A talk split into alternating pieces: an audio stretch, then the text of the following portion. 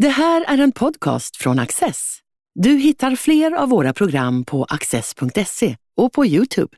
Mycket nöje!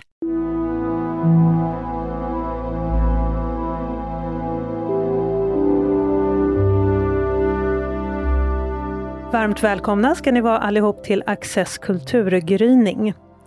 Jag heter Katta Neuding och idag ska vi prata om teatern i det antika Grekland. Hur nära var relationen mellan stat och konst? Kan man dra en tydlig skiljelinje mellan teater och religion? Personen som jag hoppas ska kunna besvara alla mina frågor är Fredrik Sixtensson. Varmt välkommen hit! Tack så hjärtligt! Fredrik, du är doktorand i grekiska vid Uppsala universitet. Så mycket av det som vi kommer att prata om har du faktiskt kunnat läsa på originalspråk, där jag har fått nöja mig med svenska och engelska. Just det. Men det går, det går i regel snabbare även för mig om jag läser på svenska kan jag säga. Så jag har läst på grekiska men, men det tar tid. ja, men jag räknar kallt med att du sitter inne på sanningen här. Just det. Jag kommer pendla lite grann mellan att ställa så väldigt petiga och detaljerade frågor till dig om enstaka ord och begrepp. Och mm. Då får du verkligen nytta av din roll som forskare. Men eh, ibland kommer jag också be dig att gissa ganska grovt. Ja. Där, ofta där inga källor finns. Okej, okay. okej. Okay. Vi får se hur det går. Ja, men precis. Vi kör lite frihandsteckning. Det, det kan man nog prestera. Det blir fint. Okej, okay. man börjar ju alltid med att eh, ja, redan de gamla grekerna varför börjar man alltid med de gamla grekerna? Det mest grundläggande svaret är att eh, vi lever i eh, Västeuropa, i den, eh, vi lever i den europeiska kultursfären och den första civilisationen som efterlämnade sig någon slags språkligt skriftliga kvarlever är ju det som på något vis ingår i den där kultursfären är ju den grekiska kulturen. Alltså det fanns ju, det har ju funnits liksom andra folk som bor i Europa som också hade liksom högkulturer, hetitter och minoer och så vidare. Men mycket av minoernas språk kan man inte läsa idag och hetitterna kunde man läsa först på 1900-talet så de har liksom de gjorde sin grej och försvann. Men grekerna har liksom alltid varit aktuella i 2500-3000 år sådär. Sen Europa citat, blev till. Så grekerna var ju först på banan helt enkelt. Sen är det vissa som eh, snarare, vissa säger då att ja, grekerna är så oerhört lika oss, men vissa andra menar att ja, grekerna är faktiskt rätt konstiga, men det är det, det är det konstigaste vi ändå kan förstå på något vis. Det, olika forskare har olika syn på det där liksom. Ja, så helt enkelt, det är den första civilisationen där vi har skriftliga källor och något konkret att gå på. Men man får ändå känslan av att väldigt mycket på riktigt började där. Som till exempel i din forskning, då har ju du tittat på två grekiska ord som vi ska mm. se om jag kan uttala, kratos och alger. Ja, precis. Kratos och alger, ja men eh, nära nog. Ja. Och det hänger ju ihop med att demokratin föddes i Grekland, eller i Aten mer specifikt. Ja, precis. Det här ordet kratos, som man brukar översätta makt, är ju ett eh, element. Alltså det ingår ju i demokratia på grekiska. Det är liksom beståndsdelen kratia kommer ju från kratos då, som jag har tittat på i min forskning. Ja, så, som sagt, mycket började där och idag ska vi specifikt prata om teater, som man ju också säger började i Grekland, började i Aten, eller föddes i är väl kanske mer rätt uttryckt. Så hur föddes teatern? Historieskrivningen har vi väl egentligen från Aristoteles som nedtecknade poesins och dramats eh, ursprung någon gång på... Han, han skrev på 300-talet före Kristus och så skrev han om teatern ska liksom uppkommit några århundraden före honom på 500-talet och då uppkom det olika typer av kultiska körarrangemang eh, som man kallar för dityramber. Det är liksom en, en körsångs genre man gjorde vid olika religiösa fester och så vidare. Sjöng. Alltså jag brukar ibland säga att eh, det är lite som när man framför eh, konfirmationsgrejer i kyrkan eller något sånt där. Alltså, ja, lite grov. vildare gick det väl till tror jag. Ja, det var, det var, jo, jo, jo, det var väl, det var väl mer så att säga nattvardsvin i, i Grekland eller vad man säger. Det var, de gick hårdare på, på bakanalerna. Men eh, po poängen är att ur den här eh, dithyramb-kör, man hade liksom en körledare som ofta presenterade liksom vad, vad, vad det sångerna kommer handla om. Från början kanske det var lite mer som en, vad vi skulle kalla en konferencier eller en MC eller något sånt där. Men senare så utvecklades det mer och mer till att den här körledaren också gestaltade lite av innehållet. Alltså gjorde någon, jag vet inte vad man ska kalla det, men liksom framför lite vad som händer i, i körsången. Precis, för de här sångerna hade, hade handlingar. Det var inte bara eh, åh, Dionysos är fantastisk, utan det, var, det fanns en handling i de här sångerna.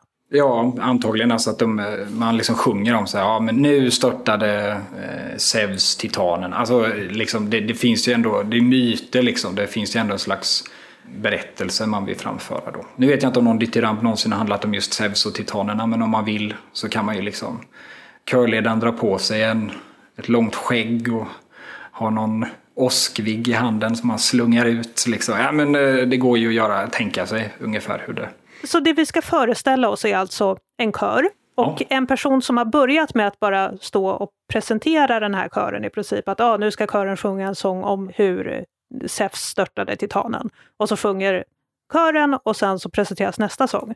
Men då menar du att första steget till att det blev teater, det var när den här personen som presenterade på något sätt började agera ja. med kör, alltså för, förde han dialog med kören eller gestaltade han bara mimiskt vad, vad de sjöng. Det kanske man inte vet. Nej, alltså det, riktigt så vet man ju inte. Men eh, man kan ju tänka sig att den började mer som en enmansshow och sen så kanske blev lite mer av interaktion. Liksom. Men alltså, man kan ju tänka sig om man varit på någon skolavslutning eller någon sån här Lucia-tåg eh, så kanske man kan tänka sig att det var någon överentusiastisk musiklärare ungefär som Åh, Staffan, stalledrängen! och i det här fallet så var den överentusiastiske musikläraren Tespis, som man säger av ja, tradition. precis. Tespis the Thespian. Så att Just det. Alla, det, det, det sekulära skyddshelgonet för all teater. Så Vet man att det fanns han på riktigt? Man tror väl det. Alltså, mycket som är, det här är 500-talet före Kristus. Man kan säga att det där är lite grann ofta på gränsen mellan legend och eh, verklighet. Alltså många gestalter som vi vet fanns på 500-talet Eh, till exempel Solon, den atenske lagstiftaren, alltså mycket av deras eh, liv är liksom, eh, man vet ju inte hur mycket som är myt, de ofta själv, eh, liksom, de, de, som väl levde och vi vet levde förhärligade ofta sig själva i sin egen diktkonst. det, det är lite sådär på gränsen, det är ungefär som att vi är 800-talets Sverige eller något sånt där. Att det är lite, eller 900-talet, Erik Segersäll liksom, vad, gjorde han? Fanns slaget vid Fyris vallar för att ha en Uppsala-grej då? Så det här Tespis, jag tror säkert han funnits, men på vilket sätt? men var han den överentusiastiska musikläraren som grundade teatern? Ja, just det, precis. Ja, men det, det, det, det, det vet jag. det tror jag garanterat. Men okej, låt oss gå vidare till att prata om den grekiska tragedin. Ja. Varför är den grekiska tragedin så viktig? Den grekiska tragedin är egentligen den första riktiga dramakonsten som vi har i, i västvärlden. Jag vet inte hur många andra dramatraditioner finns i världen men i väst så är ju liksom den grekiska tragedin är det tidigast belagda där det är egentligt skådespel. Alltså de här dityramberna var ju inte, var ju inte riktigt skådespel utan det var ju en slags, eh, ja, men som jag då säger, superentusiastisk körsång. Men i och med tragedin så började ju den här körledaren blev ju mer av en riktig skådespelare då som interagerade med kören och som... Ja, men för det finns ju ett historiskt hopp där som jag inte riktigt förstår. Eh, där mm. man går från de här dityramberna och deras körledare mm. till att helt plötsligt så ha, tävlar man i tragedi i Aten och det är en jättestor sak. På något, det, det är ju sådär, det där är också, det är på gränsen där mellan legend och verklighet men det är väl ungefär från slutet på 500, början på 400-talet. Då är liksom tragedin, blir en utvecklad genre. Den första store eh, tragöden då som man säger i Aiskylos. Så han brukar ofta kreddas med att det var han som gjorde att körledaren slutade bara vara en körledare. Det blev någon som kunde liksom vara Xerxes, perserkungen och liksom eh, helt ikläda sig hans känslor och repliker och så vidare. Och kören i sin tur kunde bli liksom en kollekt, kunde bli persiska soldater eller något sånt. Men varför de här tävlingarna uppkommer, alltså de här tävlingarna man talar om när de liksom eh, olika tragöder ställer upp sina tragedier och liksom de ska få något pris, det kommer ju också ur det här kultiska liksom att det har funnits ett slags tävlingsinslag i körsången det institutionella ramverket är nog inte liksom jättenytt. När... Det var lite det jag var ute efter här när jag mm. satt och läste på inför vårt program. Så läser man ju väldigt ofta att, eh, ja, men det var väldigt uppstyrda tävlingar, att det var alltid tre tragöder som tävlade mot varandra. Alla bidrog med tre tragedier och ett satyrspel var och publiken satt där och tittade igenom allt det här. Det måste ha tagit hur lång tid som helst. Men samtidigt så tänker jag att eh, det kan ju inte ha varit riktigt som vi tolkar det idag när vi läser det på det sättet. Alltså, jag föreställer mig att det inte fanns en glasklar skiljelinje mellan, ja nu tittar vi på teater, eller nu, det här är en religiös rit. Det måste ju ha varit en del av eh, samma upplevelse på något sätt. Det där knyter jag an lite till. Det är en, det är en väldigt stor och svår fråga. Vad, vad var grekisk religion? Vi tänker ofta på det ur ett kristet perspektiv och framförallt lite grann ett nu nästan postkristet sekulärt, att man har så här, religion i kyrkan och sen går man och jobbar och går på krogen och vad som helst. Och det är liksom inte religion, det är något slags profant liksom. Men eh, sån här förkristen och grekisk religion, då brukar man mer tänka på att religionen och kulturen är liksom samma sak. Och liksom kultur är ju allt. Gudarna är med i allting. Och visst, det finns vissa saker som är särskilt helgade åt gudar och vissa tillfällen. Men jag tror det är svårt att tala om det som att alltså, tragedin var ett helt världsligt nöje. Inte för att det var särskilt religiöst nödvändigtvis, utan för att de här kategorierna liksom inte, de är inte riktigt tillämpliga. Det vi vet eh, är ju att eh, en del var högstämt och en del var verkligen vulgärt och buskis. Liksom. Att man, även om, det, om man nu väljer att kalla det religiöst, det var ju liksom inte som jag har pratat mycket om att det är som att det går på konfirmandläger eller vad jag nu har sagt. Konfirmandsbesvär. Nej, men jag man, man ja. drog väl inte en glasklar skiljelinje att ah, det här är teater, det är konst. Det, alltså konstbegreppet existerade ju inte. Nej, nej, nej, visst. Alltså det man talar om är att det var musiké, alltså det är musisk, det är, något, det är något som muserna beskyddar liksom. Just det. Alltså det är det som är ordet musik kommer ifrån. Alltså, eh, ja, det är svårt att säga om det är samma som vårt kulturbegrepp eller ja. Jag skulle i alla fall inte säga att det var något helt separerat från eh, det kultiska. Nej, det var liksom inte Eurovision som man lär, nästan det tolkade som när man ser det så här, ah, de tävlade i teater. Och då, ja. Det var ju mer, det var integrerat på något vis i det kultiska, men exakt. Alltså mycket av det här handlar om hur man väljer och vilka teoretiska glasögon man väljer att titta på. För vi, vi kan ju liksom inte fråga någon grek och säga men hur, hur kände ni om det här egentligen? Men att de kände var viktigt. Eh, det, är därför, det var mycket viktigt. Det, det var därför katarsisbegreppet fanns. Ja, absolut. Eller absolut. fanns det då? Eller var, var det något som Aristoteles hittade på senare? Aristoteles var väl den som sa att tragedins funktion är att bibringa åskådaren katarsis, alltså rening då va. Och det var ju hans analys. Jag tror inte att det var en...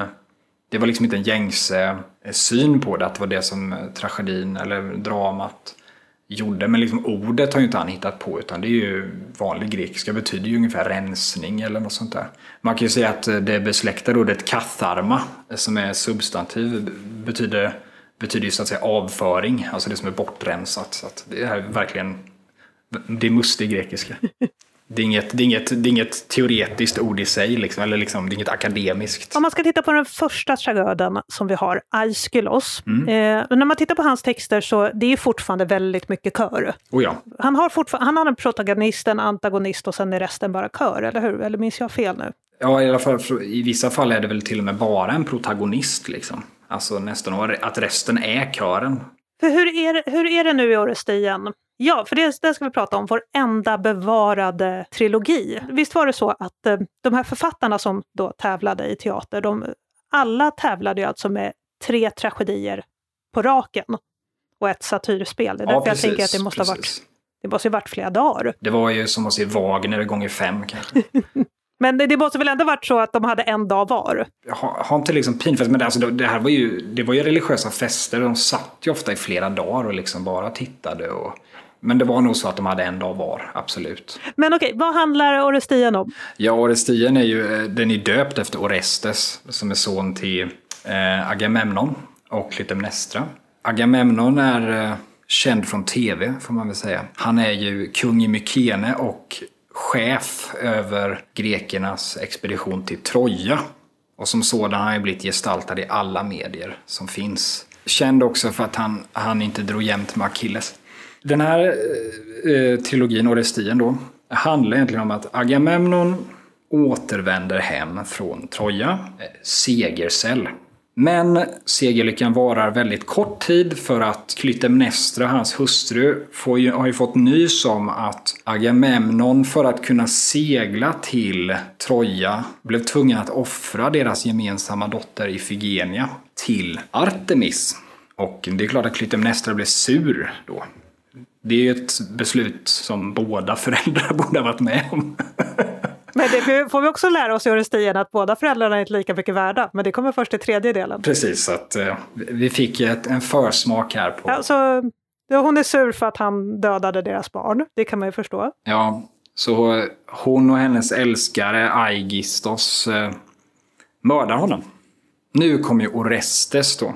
För det här är första delen, eller hur? Mordet på Agamemnon, det är första delen. Ja, den, och den delen heter Agamemnon. Sen har vi den andra delen som heter Gravoffret. Och den går egentligen ut på att Elektra, känd för komplexet då, och Orestes, de är syskon, de väljer helt enkelt att döda Klytemnestra, hämnas sin far genom att mörda sin mor. Det är så att säga del två, det är, del kortversionen här. Då. Det som har hänt nu är att Orestes har, han var i en rätt knivig situation där. Å ena sidan så var han liksom tvungen att hämnas sin far. Å andra sidan, man får inte heller mörda sin mor. Så att man får välja då, ska jag vara en fegis eller en mödramördare helt enkelt. Han väljer det senare. Jag är så ivrigt påhejad av kören. Ja, ivrigt påhejad av sin syster också, så hon är med liksom, hon är lika skyldig hon. Det här leder ju till att, ja men Agamemnon blir hämnad, men vad heter de, Är det erinyerna, hämndgudinnorna eller vad man ska säga, får ju upp spåret på Restes och tycker att det här är ju nedsmutsning och besuling så nu ska de, de hämnas på honom istället och jagar honom. Och det är del tre då, den som på svenska heter Evmeniderna. De jagar honom ända till Aten där han liksom kastar sig ner för, att, för Atenas fötter mer eller mindre. Och Athena hejdar de här hämndgudinnorna och säger nej men ni, ni får inte mörda Orestes utan vi ska istället ha en domstol här som får säga var han skyldig eller inte. Så röstar man där och med en rösts övervikt, vilken är Athenas övervikt, så frias Orestes liksom och blir. Och den här blodshämnden bryts liksom. Hämndgudinnorna blir jättesura men de eh, fogar sig och så blir de istället, för de byta namn till Evmeniderna som betyder ungefär de snälla, snälla gudinnorna eller liksom de välvilliga eller något sånt där. Så att de blir, byter fot helt. Ja, fint att man kan lösa det så. Eh, det här som jag sa förut att eh, föräldrarna inte är lika mycket värda, det är en jätterolig dialog där, eh, eller där Apollon är med på den här. Mm. Och han har ju en teori att nej men en, det är inte lika farligt att mörda en mamma för att eh, en mamma är inte en riktig förälder, hon är bara värd åt mannens säd. Ja, just det. Eh, och då, då säger jag Athena att ja men okej, det här köper jag för jag är faktiskt född i min pappas huvud. ja, just det. Ja, han, han valde sin publik, Apollon. Han, han, visste vilka argument som gick hem. Ja, precis. Att, eh, men vad, vad ska man ta med sig från en sån här föreställning? Alltså om vi tänker just specifikt Orestin ja. så har man ju eh, diskuterat väldigt mycket vad det är som är poängen eller vad man ska säga. Vissa säger att det, det, som är, det är en historisk, en gestaltning av ett historiskt skeende. Att det är den här övergången från ett klanbaserat samhälle eller ett samhälle där klaner står för rättskipning, det blodshämnd gäller, till någon slags mer, ja, lite mer våldsmonopolliknande, men det är i alla fall där staten är den som medlar utifrån en skriven accepterad rätt. Att det är en sån övergång som som Orestin återspeglas. Alltså det här är ju den politiska analysen av, av den pjäsen. Ja, just det. Och det är väl inte omöjligt att det är så, nu sitter jag och filosoferar fritt mm, här. Mm. Eh, det är väl lite den övergången som måste ha varit. Eh, men frågan är, är det det som publiken var mest intresserad av när de såg den här pjäsen? Eller var det, vad, vad sa gudarna om det här? Vad skulle man lära sig? Hur ska man se på öde, på eh, förhållande till föräldrar, på mänsklig svaghet. Alltså, allt det här du säger om då ödet och gudarna, alltså, så tänkte man. Alltså, man. Man trodde ju på att det kunde finnas släktförbannelser, vilket är fallet med eh, Atriden, alltså med Agamemnons hus. Liksom, att de, de, har en förbannelse över sig, de blir hemsökta. Och, och, sådär. och det, det, det, är liksom inget som hörde till eh, dåtiden. Eh, för jag tror inte liksom Orestin handlar om att det var vidskepligt förr och nu är det, nu är det så himla med. Utan det där var bara den accepterade backdropen. Däremot så kanske det, det finns ju ändå någon slags eh, poäng i att man är i de här andra städerna först, Mykene och vad man nu är i olika, och så kommer man till Aten. Och där är det en slags eh, domstol, alltså det är mer en patriotisk grej kanske ibland. Ja, lite varumärkesprofilering sådär. Ja, det är möjligt. Alltså det, är, för det är faktiskt väldigt sällan som Aten är med i dramerna. För, för dramerna är ofta förlagda till mytisk tid liksom och då fanns inte Aten på det sättet. Alltså, Aten var inte märkvärdig alls liksom. Det kan vara någon sån eh, lokal, liksom lite patriotisk grej att här är det här vi tar hand om flyktingar eller liksom eh, vi vet vad rättvisa är ungefär. Men att det är andra, liksom att eh, vi, vi står för någon slags framsteg. Det, det är svårt att säga. Vi, vi tänker gärna på att ja, Aten, där upptäckte man demokrati och där upptäckte man de här sakerna men det är inte säkert att de själva tänkte på det som att de, de liksom var spjutspetsen i någon slags historisk utveckling. För man hade väl inte riktigt den historiesynen. Liksom. Ja, de måste ju ändå ha tyckt att de hade kommit på något smart där med, med rösträtt. Och... Jo, det är absolut. Men okej, apropå, apropå öden och familjeförbannelser. Mm. Eh, låt oss gå över till tragöd nummer två. Eh, och det som enligt Aristoteles var det perfekta dramat. Just det. Oidippos tyrannos. Alltså kung Oidipus på svenska, men på grekiska är det ju tyrannen Oidipus. Just det, men betydde tyrann samma sak då som det betydde för oss? Det kunde göra det lite från 400-talets senare hälft och sådär, att tyrann då betydde någon skurk som bestämde. Men tidigare än så tror man väl egentligen att tyrann betydde Alltså det, det, var inget negativt tillmäle nödvändigtvis som härskaren utan det sa bara att han hade inte ärvt makten utan han hade tagit makten. Ja just det, för det, då stämmer ju det för, med Oidipus. Absolut. Så att... Tyrannen Oidipus, enligt Aristoteles så var det här det perfekta dramat. Eh, det som hade hänt i hoppet mellan Aiskylos till Sofokles, alltså Aiskylos var den första tragöden, Sofokles den andra, mm. det är att nu, nu ser man den här övergången att eh, kören har minskat i betydelse. Det är inte alls lika mycket kör och det är mycket fler småroller i, i Oidipus. Ja, just det. Eh, men vad händer egentligen? Det som den är känd, alltså Oidipus är känd för, det är ju att han dödade sin far och gifte sig, bland annat, med sin mor. Inget av det händer ju i den här pjäsen, men man pratar ju om det i den här pjäsen. Det som händer då är att eh, Oidipus, han är, han är då kung i Tebe. Tebe var, var Sfinxen, det hemska odjuret Sfinxen eh, plågade Tebe och Oidipus löste Sfinxens gåta och fördrev den och sådär. Så att han, då fick han bli kung. Problemet då är att eh, den här eh, den förre kungen i Tebe har blivit mördad. Då är det pest i Tebe som straff för det. Och man måste liksom komma till rätta med det här mordet för att Tebe ska bli fri från pesten. Då. Oidipus är ju känd för att vara väldigt smart efter att han har löst eh, Sphinxens gåta så att han ska fixa det här. Unbeknownst to him, det var han själv. Inte nog med att eh, han, det var han som dödade den förre kungen utan det var även hans far som han inte visste om var hans far. Apropå det här med familjeförbannelser, visst var det så att han föddes ändå i Tebe? Ja. Föräldrarna fick just den här spådomen att han skulle döda sin far och gifta sig med sin mor. Så de skickade iväg honom för att komma undan det här. Ja, eller skicka iväg. Nu är du lite väl snäll tycker jag här. De satte honom på ett berg för att han skulle bli uppäten av vargar. De genomborrade också hans fötter, band ihop dem så han inte skulle kunna krypa iväg och sådär. Så att... För att oidipus betyder någonting med genomstucken fot, eller hur? Ja, svullen fot. Där oid är samma som det finns i ödem ungefär. Så att han blir döpt efter det där handikappet då som han fick. Men han blir i alla fall räddad och kom på olika sätt att hamna i Korint. Där han eh, blev uppfostrad eh, av eh, kungafamiljen där. Och sen fick ju han höra spådomen om sig själv då att men du ska döda din far och du ska gifta dig med din mor. Och han trodde ju att hans föräldrar var de här korintiska eh, kungaparet då.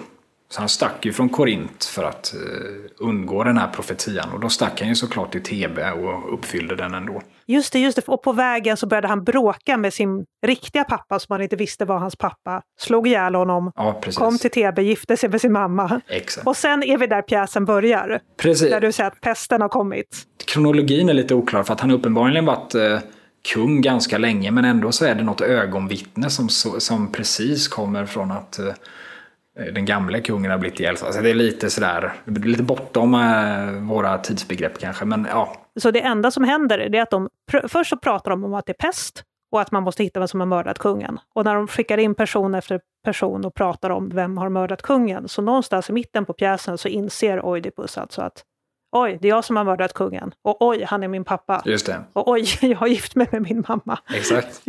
så det är liksom det enda som händer egentligen är att han får en massa insikter. Ja, precis. Och därefter går allting bara ut för. Lite så. Oidipus, eh, efter att ha sett allting och erfarit allting, all den här hemska sanningen om vad han gjort, sticker ut sina egna ögon så han ska slippa se världen och går i landsflykt. Och han hamnar i Kolonos som idag ligger utanför eller ja, det gjorde väl det då också. Den måste ju ha varit del av en trilogi, Oidipus-dramat. Kan man tänka sig att första delen handlade om hans liv innan han kom till TB? Och att det är därför vi tycker att ja, det här var ju kronologiskt lite konstigt. Och... Ja, det är inte omöjligt. Alltså, jag vet inte om man vet riktigt vilka som ingick i den där trilogin. Men grejen är att det här är också, det här är ju superbekant för alla greker. Det var ingen som Sofokles hittade på utan Oidipus är ju omnämnd i Iliaden och sådär. Så att det är ju jag tror ingen i publiken behöver någon backstory, så jag vet inte riktigt. Det finns ju en annan då eh, av Sofokles som handlar om Oidipus, alltså den Oidipus i Kolonos, men den är inte en del i den trilogin ens. Utan den är helt Nej, den, den, var, den är helt eh, fristående, eller från den här. Precis, så att jag menar så att även om man tycker att den kanske borde handla om, den kunde ha ingått liksom, eh, om man tänker bara i en kronologi över Oidipus liv. Men nej, så, så jag, jag, vet inte om man kan dra några slutsatser om vad det som hände i det övriga liksom om det här hade varit en kristen historia mm. eh, och Oidipus hade fått höra den här spådomen att ah, du ska döda din far och gifta dig med din mor. Och han försökte på, faktiskt på alla sätt att inte göra det. Mm. Jag tänker att i en, i en kristen historia, då hade han fått lite poäng för det ändå. Ja, just det. Men i, i de här grekiska dramerna så är det ju alltid så, här, så det är så hemskt för att man kommer ju aldrig undan. Även om man försöker göra rätt så går det ju ändå åt helvete om det väl finns en spådom. Egentligen så är Oidipus är liksom juridiskt inte någon slags... Alltså nu snackar vi lagboken här. Han är inte juridiskt skyldig liksom till någonting. Han dödar egentligen sin far i självförsvar. Och samtidigt, han, han gifter sig med sin mor helt enligt reglerna någonstans för att han är den nya kungen och ska ta över. Men om man tänker efter, han är fortfarande den som har liksom legat med sin mor. Det spelar ingen roll om det är brottsligt. Det är ju, folk tycker det är konstigt. Liksom. Ja, ja, men eh, att han får ju gudsstraff på sig trots att han försökte fixa det här. Eller gudarnas i det här fallet. Det kan man också fråga, det är också en sån här fråga, är det, är det, är det straff liksom?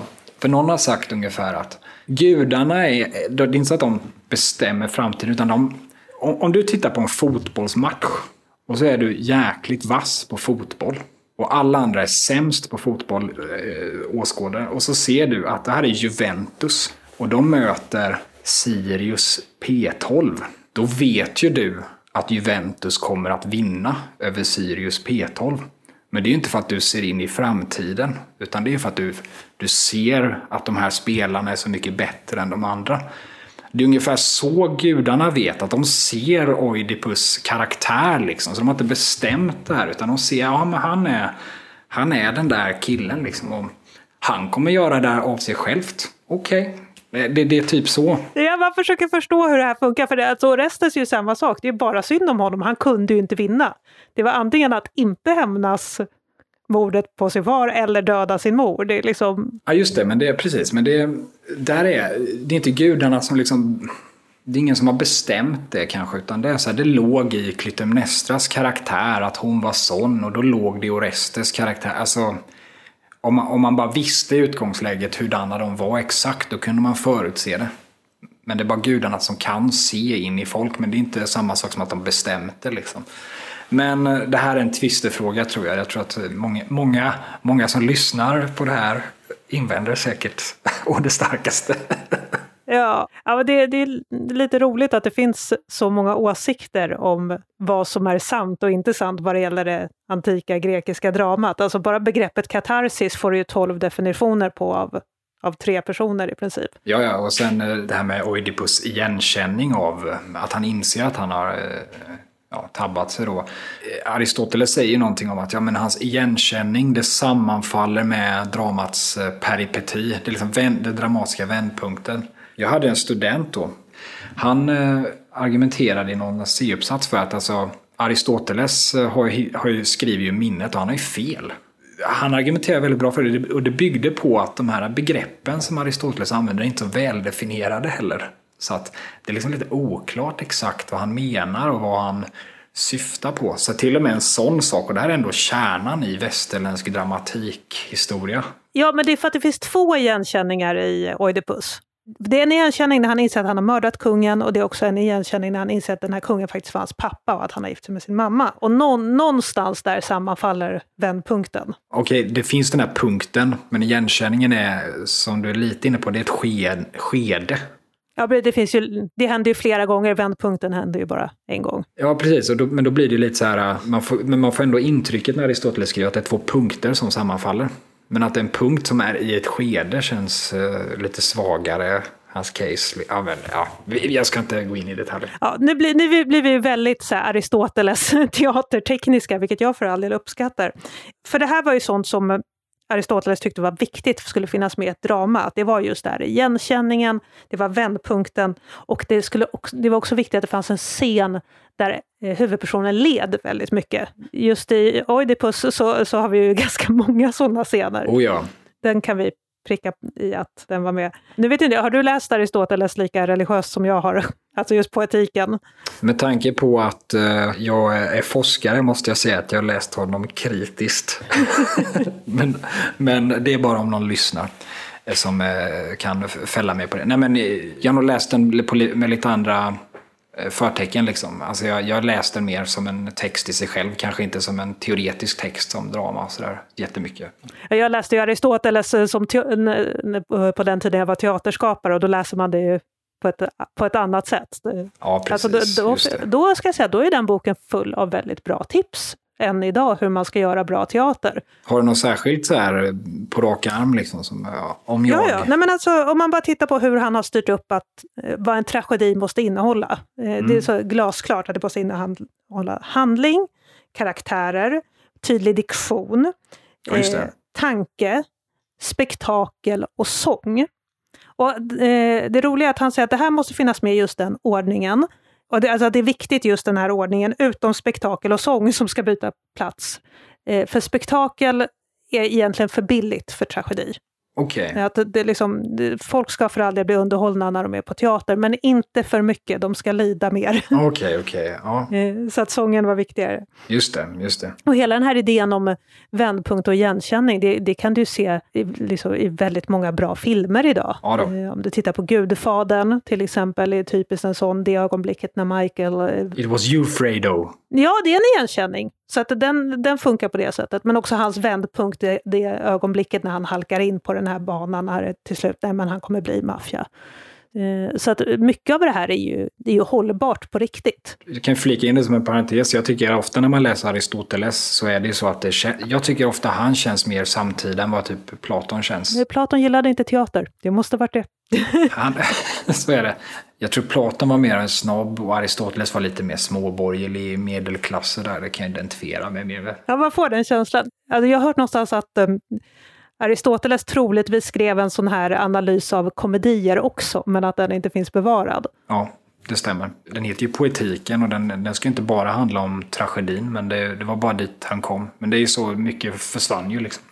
Men jag är dålig på kronologin där, för att på Aristoteles tid fanns det väl inte så mycket komedi, utan det var de här satyrspelen som man avslutade tragedierna med. Var det det han syftade på då? Jo, Menander är, eh, det, han föddes var något decennium innan Aristoteles dog och han var ju liksom den nya komedin. Så det kan ha varit en lucka där. Jag vet inte exakt i vilken form som Aristoteles tog del av komedi faktiskt. Eh, vad, vad är skillnaden mellan satyrspel och komedi? Man vet väl inte så noga för det finns väl bara ett bevarat. Satyrspel är väl mer, mer uttrycklig, nästan buskis. Att det handlar liksom, alltså det är en slags fast... Medan komedier är ju liksom mer i om man säger Aristofanes som är den stora komedianten och den gamla, då, vissa av hans komedier är ju rena fantasihistorierna, men vissa handlar ju liksom, är ju mer vardagssituationer eller, eller något åt det, liksom väldigt urflippade vardagssituationer kan man säga. Men jag, jag kan inte ge ett bättre svar, men, men satyrspel går mer, är mer, liksom, mer folk som ramlar och får eh, liksom, eh, tunnor med skit över sig och sånt där. Alltså det är mer den typen. Det är mycket mer slapstick tror jag. Ja, och det är väl, alltså, som sagt, det finns ju bara ett satyrspel bevarat, så man kan ju bara gissa. Men eh, jag har alltid föreställt mig i alla fall att när du har sett en sån här trilogi som Orestien, eh, med bara tragedi, tragedi, tragedi, och så avslutades det med ett satyrspel.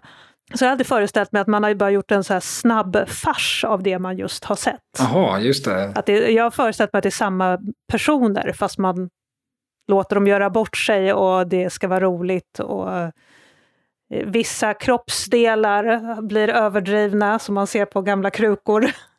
Jag tänker att om man ser någon Fellini-film eller någonting så kan de vara så ganska... Ibland är de sprudlande, ibland är de lite deprimerande, men de slutar alltid med någon karneval. Liksom. Det kanske är så. Liksom. Ja. Det är bara från ingenstans så kommer alla som var med och ut och slå på trumman och, och spela trumpet. Det kanske var saturspelet. Liksom.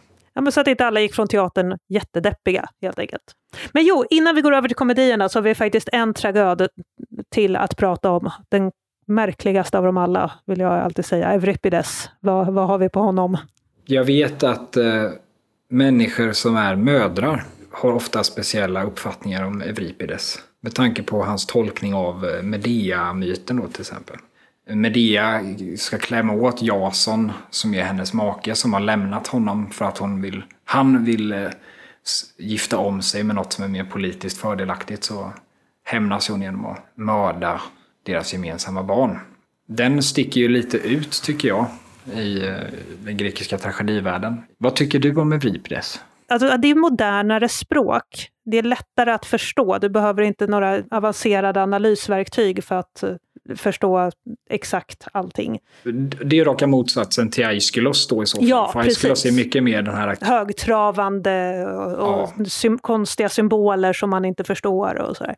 Nej, men, eh, Mystiskt. Euripides är ju lättbegriplig, men det är ju det som också gör honom väldigt jobbig att läsa. Som just det här när Medea Först har ju Medea en monolog där hon berättar för Jason om allt hon har gjort för honom, för att han, liksom, allt hon har offrat. Och redan där är hon ju lite jobbig eftersom hon, högg, eh, hon högg ihjäl sin lillebror och styckade honom. Och ja, hon berättar om allt hon, allt hon har gett upp för honom. Och nu lämnar han henne för en yngre, mer politiskt fördelaktig kvinna. Och den monologen i sig är väldigt smärtsam. Men sen just det här slutet, att hon mördar sina barn. Men du säger alltså att det här att hon mördade barnen, det, var, det fanns inte i originalmyten, utan det här var Euripides påhitt? Jag vet inte om det finns en originalmyt på det sättet, men jag för mig att det är liksom en innovation hos honom i alla fall. Att, att, uh, hon... att göra det lite värre. Ja, men precis. Och det verkar ju vara rätt mycket av hans grej, att han tar ner många mytiska gestalter från piedestalen och gör dem liksom väldigt bristfälliga och ja, men grymma då på vissa sätt. Ja, men för Jason är ju också en väldigt eh, otrevlig person i den här. Det finns ju inte någon rollfigur i Medea som man tycker känns rimlig och trevlig. Om man tänker, vilken är den trevligaste rollfiguren i en... Nej men Oidipus är ju faktiskt ganska trevlig. Ja, är, liksom, han, är han försöker en, i alla fall. Han är ändå en tydlig protagonist, så får man ju säga. Sen är han, har, har han ett visst bagage. Men eh, det är klart, det kan jag ändå köpa. Men det, för det här var också en av Aristoteles analyser, att uh, du måste ha en halv, i alla fall halvtrevlig människa.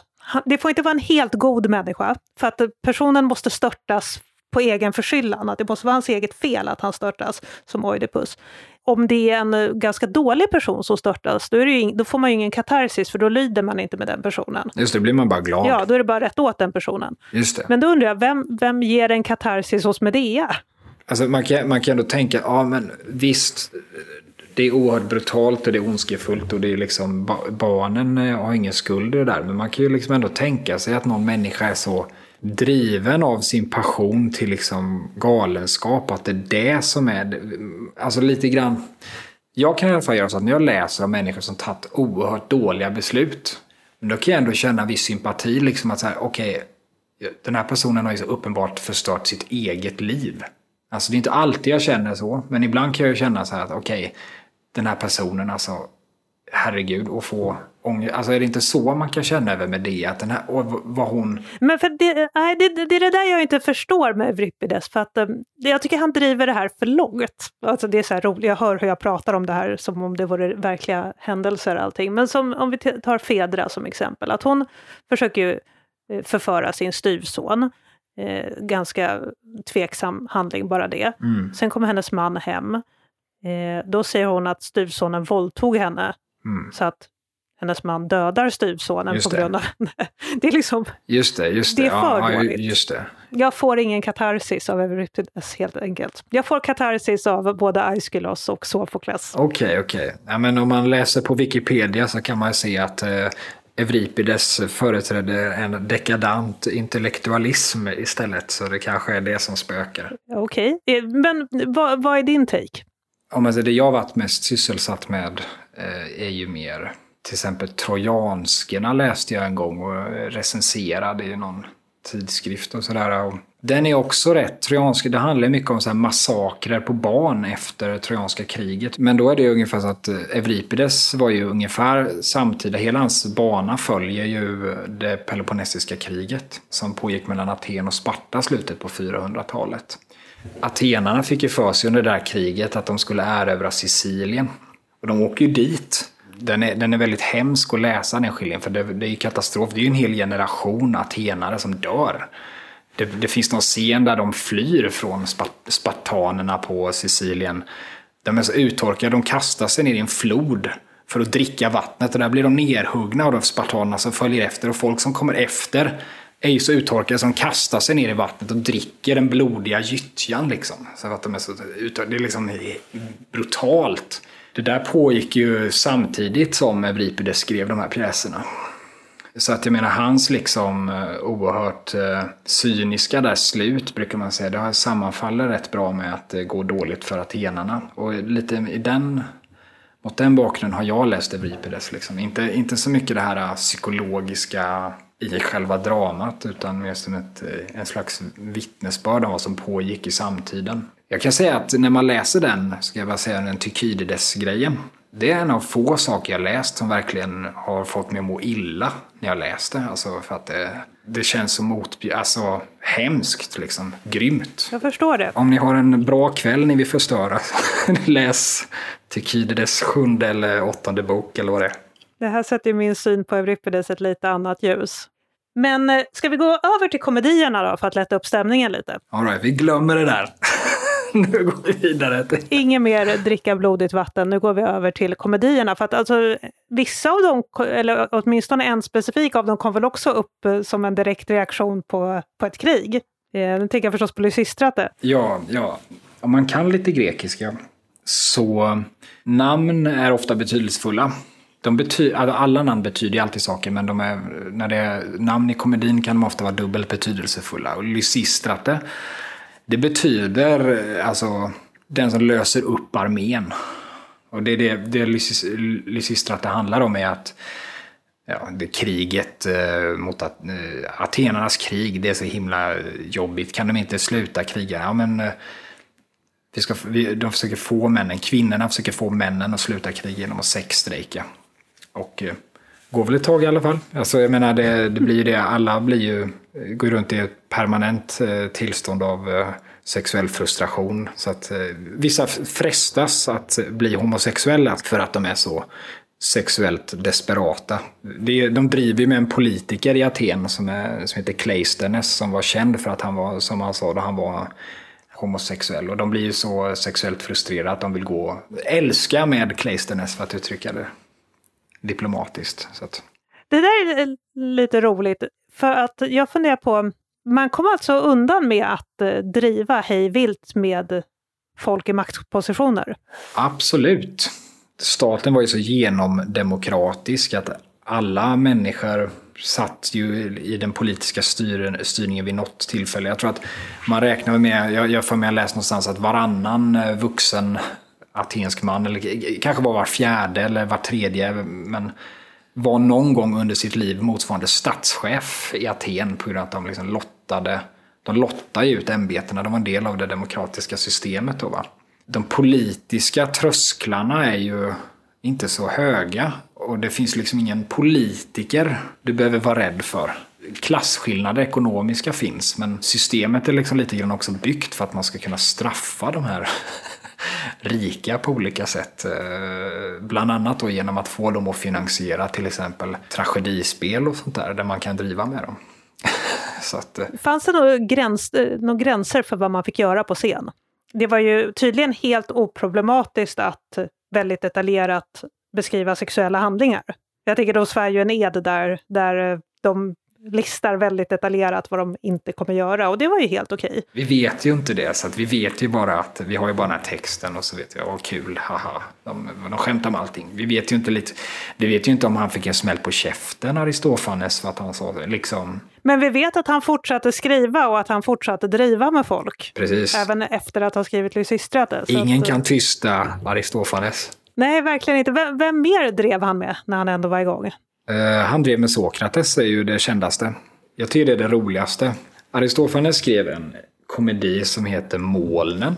I korta drag så är det egentligen så att det är en man som är skuldsatt, en affärsman som är skuldsatt, som vill bli fri från sina skulder. Men då får han höra att filosoferna, de är så helsikes bra på att argumentera. De kan argumentera för vilken ståndpunkt som helst. Och då tänker han att då kanske jag kan lära mig argumentera för att det är moraliskt rätt att inte betala sina skulder. Men då går han till eh, Sokrates som driver då ett hus som heter Frontis, eh, Frontisterion. Som betyder ungefär tankehuset. Han har en tankesmedja helt enkelt. Den här huvudpersonen då, eh, Strepsiades, han är för dum för att eh, lära sig någonting av Sokrates. Sokrates kör honom på porten och säger stick, du, du fattar ingenting. Men då tänker Strepsiades att eh, ja, men jag ska, då sätter jag min son i skolan i alla fall, för han har läshuvud. Liksom. Och sonen eh, går det mycket bättre med. Han, han blir fullärd av Sokrates. Han blir helt personlighetsförändrad. Men grejen är att han är inte intresserad ett dugg av att, att argumentera för att det är rätt att inte betala sina skulder. Utan han är intresserad av att argumentera för att det är rätt att prygla sin far. Så att när pappan då kommer och eh, säger så här eh, Kom och hjälp mig nu, det är ju ändå jag som har betalat för hela det här eh, kalaset. Då, då är, pryglar sonen eh, pryglar sin pappa och säger så här, men det här är rätt av de här anledningarna. Och Strepsiades kan ju såklart inte säga emot, för han är för dum. Han är ju utfilosoferad, som man säger. Alltså, han har ju inget att komma med. Så att han blir knäpp liksom. Så han går och bränner ner Sokrates hus istället. Och så slutar det då. Alltså, det är en väldigt rolig pjäs, men det är också en kritik för att filosoferna gjorde ju lite grann det där. Alltså, visst, de kanske inte gick och, och sa så här, det är rätt att inte betala tillbaka sina skulder. Men de gick ändå och frågade sig, vad är gott? Vad är ont? Vad är, ja, men vad är rätt och fel? Om man då går och ställer sådana där frågor för mycket, då när folk börjar fråga sig, ja, vad är egentligen gott? Det är ju potentiellt subversivt. Va? Liksom. det här är ju, idag är det en vanlig konservativ kritik av, ja, men, av en viss typ av så här, akademisk vänster kan vi säga. När man, när man undergräver sunt förnuft. Liksom man säger vad, vad, vad, är legitimiteten i sunt förnuft? Vad, vad, kan vi inte göra på ett annat sätt? Ja, men då förstör man liksom. Det var ungefär den typen av kritik Aristofanes kom med. Han är ju fortfarande relevant. Och, ja, absolut. Alltså Lysistrat är relevant eh, för att den faktiskt är rolig. Eh, alltså okej, okay, sen så spelas ju Lysistrat väldigt ofta Alltså till exempel i USA eh, under Afghanistankriget och sådär, då var det väldigt många teatrar som satte upp Lysistrade som en kritik mot kriget. Ja. Där tycker jag inte jag att det riktigt håller, men den är kul. Mm, mm, mm. Eh, däremot eh, Molnen, där finns det ju rätt mycket. Ja, men som du säger, som faktiskt går, som är, går att tillämpa. Eh, tragedierna vet jag inte hur relevanta de är egentligen, men de är i alla fall intressanta. Det är lite annorlunda. De är ju starka som dramer liksom också komedierna är väl liksom inga psykologiska mästerverk kanske. Men de är, de är roliga och de kan också vara, ha liksom en udd som är väldigt skarp sådär. Så att jag tycker att det, Alltså Aristofanes när jag läste det har jag liksom varit förvånad över hur lättillgängligt det är ändå. Ibland har man en bild när man läser något som är 2000-2500 år gammalt att det liksom ska vara mossigt. Men det är absolut inte mossigt. Det är... Nej, det är lite rappt, det är lite vasst. Eh, Fredrik Sixtensson, vi måste tyvärr runda av, men jag ska tacka dig jättemycket för att du har tagit dig tid att prata med mig. Ja, jag ska tacka för att jag fick vara här. Du har gett mig två tankeställare idag. Och det är dels när jag skämtsamt frågade dig, har du läst eh, Aristoteles lika religiöst som jag? Och du svarade med, nej, jag har läst honom som en forskare. Eh, det kan vara bra att minnas att det är klokt att läsa saker på det sättet ibland. Men också tolkningen av Euripides. Jag kommer läsa honom på ett nytt sätt också, så stort tack för det. Ja, men vad kul! Likewise får jag säga. Alltså, man behöver inte alltid läsa allt som en filolog. Jag påminns om det att det går att läsa, alltså folk som kommer från teatern har ju en helt annat sätt att närma sig Aristoteles såklart. Absolut. Så stort tack Fredrik Sixtensson och tack för att ni har lyssnat.